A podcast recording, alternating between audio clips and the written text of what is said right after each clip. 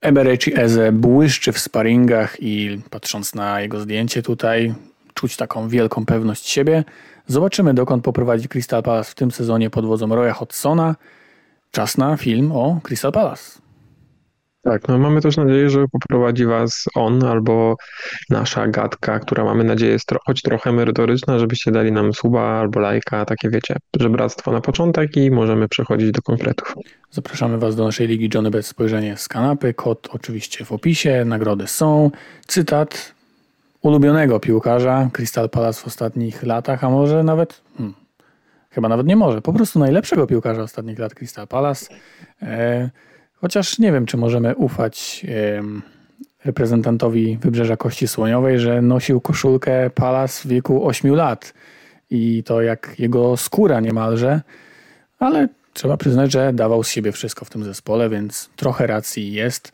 Pamiętam o, od Zachy też taki wywiad, kiedy powiedział, że będzie spokojnie celebrował zwycięski mecz czy nagrodę piłkarza e, spotkania, e, a później wyciekłe nagrania, jak tańczy w klubie pijany o trzeciej w nocy.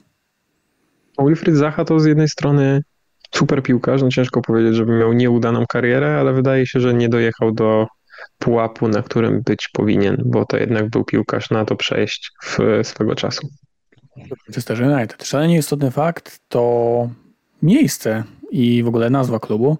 E, pochodzi to wszystko od wielkiej wystawy z 1851 roku. Wielki szklany budynek, który gościł e, z światowej sławy e, ludzi tamtych czasów. Mam tutaj taką delikatną podpowiedź, więc będę korzystał. Karol Marx, Michael Faraday, Karol Darwin, Charles Dickens, także dosyć popularne nazwiska także teraz. Natomiast to miejsce spłonęło w latach 30. XX wieku. I na tamtym terenie powstały, powstały mm, osiedla. Też y, od tego czasu siedzibą klubu, siedziba klubu jest właśnie tam. Dosyć wątków historycznych. Idziemy dalej. Wielka wystawa za nami, a teraz czas na wielkiego wystawcę Roya Hodsona. No to wątki historyczne to może jeszcze nieskończone, bo Roy Hodgson to przecież już w zasadzie kawał historii e, angielskiej piłki i Zatrudnienie Roya Hodgsona po zwolnieniu Wiejry to był taki powiew świeżego powietrza i tak jak złośliwi powiedzą, że po prostu zmienił się terminarz i Crystal Palace grało ze słabszymi drużynami, to jednak ciężko nie docenić tego, jak zmieniła się gra Orłów, jak stała się bardziej ofensywna, a przede wszystkim jak rozkwitał pod swoim starym, nowym menadżerem e, Ebereci Eza. Ale nie masz trochę wrażenia, że przedłużenie kontraktu Hodsona to jest taki trochę znak, że właścicielom klubu brakuje pomysłu na kontynuację, na nowy początek? Ja myślę, że to jest właśnie przeciwieństwo Bournemouth, o którym rozmawialiśmy, gdzie mówiliśmy, że zwolniono Onila mimo utrzymania, bo chciano iść w inną stronę z projektem i wzięto Iraole, który jest młodym, ekscytującym menadżerem, a z kolei Crystal Palace jest na drugim biegunie i dla mnie Zrozumiałe było zatrudnienie Hodsona, żeby ratował ich przed spadkiem. Niezrozumiałe jest dla mnie przedłużenie tego kontraktu, bo nikomu to tak naprawdę nie służy i trochę pokazuje, że Crystal Palace niekoniecznie chyba wie, w którym kierunku chce iść. Ale przechodzimy do gwiazdy drużyny. Eberechi Eze właśnie pod wodzą Hodsona błyszczał. Stał się centralną postacią tego zespołu. Niekoniecznie już tylko skrzydłowym, ale po prostu taką dziesiątką i piłkarzem, który też bardzo wiele bramek podczas tego podczas tej końcówki sezonu zdobył. Tak, no przy okazji nawet strzelał rzut karny i stał się takim liderem z prawdziwego zdarzenia. Nawiązał do tej formy, którą miał 2-3 e, lata temu, kiedy on wchodził przebojem do ligi i wyglądał w Crystal Palace jak gość, który będzie lepszy niż Zacha, no i teraz wygląda jak piłka rzeczywiście lepszy od Zachy, który ma sufit wyżej, jeśli chodzi o potencjał i o kluby, w których mógłby potencjalnie zagrać w przyszłym sezonie. Tak, natomiast y, przyznam, że trochę mnie zaskoczyło, że Eze ma już 25 lat, że to jest 9-8 rocznik, także piłkarz można powiedzieć w swoim prime. Y, idealny moment, żeby zacząć ciągnąć drużynę środka tabeli. Przechodzimy do transferów.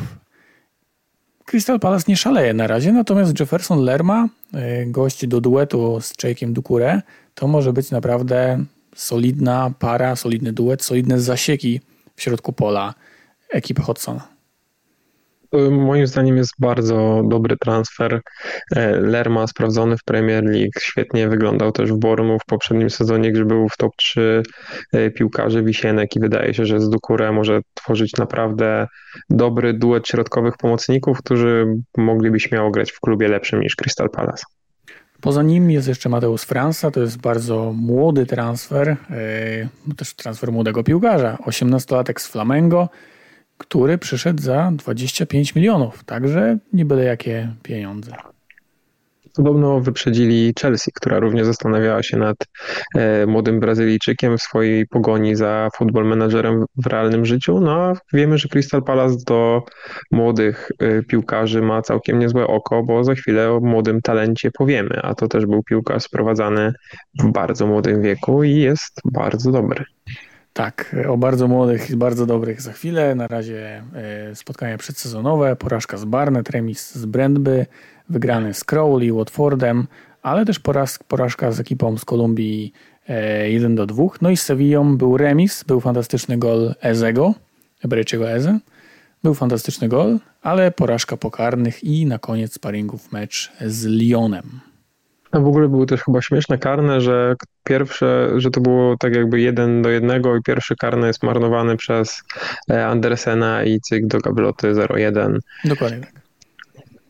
Także e, szybki deathmatch. No słaby punkt, bez wątpienia odejście Zachy to jest dość mocny cios w Crystal Palace, bo co by nie mówić, to jednak Zacha stanowił o sile tej drużyny i w zasadzie w niektórych sezonach to na plecach Zachy Crystal Palace było w środku tabeli, ale z perspektywy Orłów wydaje mi się, że to był odpowiedni czas, żeby się pożegnać i szukać nowej drogi bez względu na to, czy z Francją, czy pojawi się jeszcze kolejny młody piłkarz, który na tym skrzydle mógłby sporo zaoferować.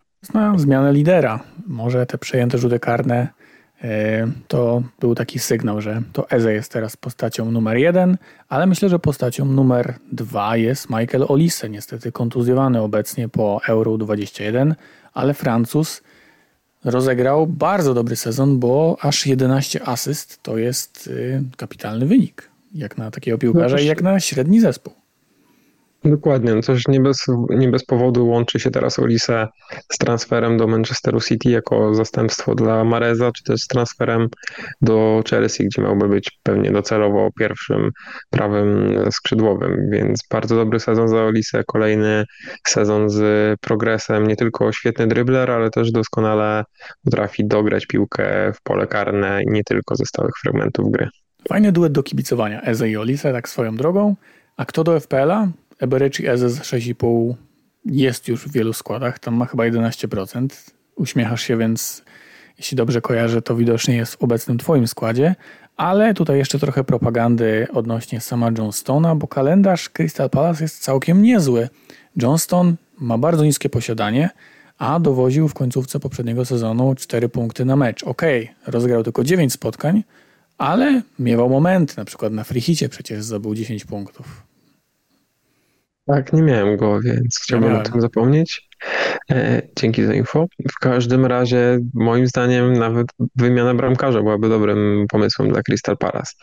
No a co do młodych talentów, to nie powiedzieliśmy też o Guaim, a to kolejny bardzo dobry piłkarz, więc w ogóle ten core Crystal Palace jest ciekawy do oglądania, ciekawy pod kątem rozwoju i jeśli chodzi o taki potencjał personalny, to Orły wyglądają najlepiej od lat.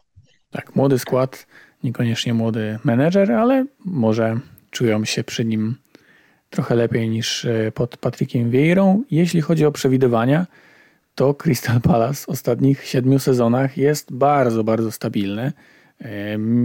Nie ma jakichś takich momentów bardzo ryzykownych, że oni jakoś nagle bronią się e, heroicznie przed spadkiem, no ale też nic ponad tę, tę jedenastą pozycję nie ma i wydaje mi się, że to znów nie będzie raczej awans do top 10. Pachnie 13 miejscem. Jeszcze go nie było, ładnie by wyglądało na e, tej rozpisce. Myślę, że o utrzymanie Orły, jeśli nie wydarzy się jakaś katastrofa z kontuzjami, nie powinny się martwić, ale na potencjał na top 10 to mimo wszystko jest trochę za mało, bez jeszcze nie wiem, trzech, czterech transferów bardzo dobrych piłkarzy. Czyli bezpieczeństwo po prostu, tego się trzymajmy. E, możecie wspomóc nasz kanał, możecie dołączyć do grupy na Facebooku. Zapraszamy serdecznie. No i następny film to już wejście w top 10, także ten sezon zbliża się wielkimi krokami.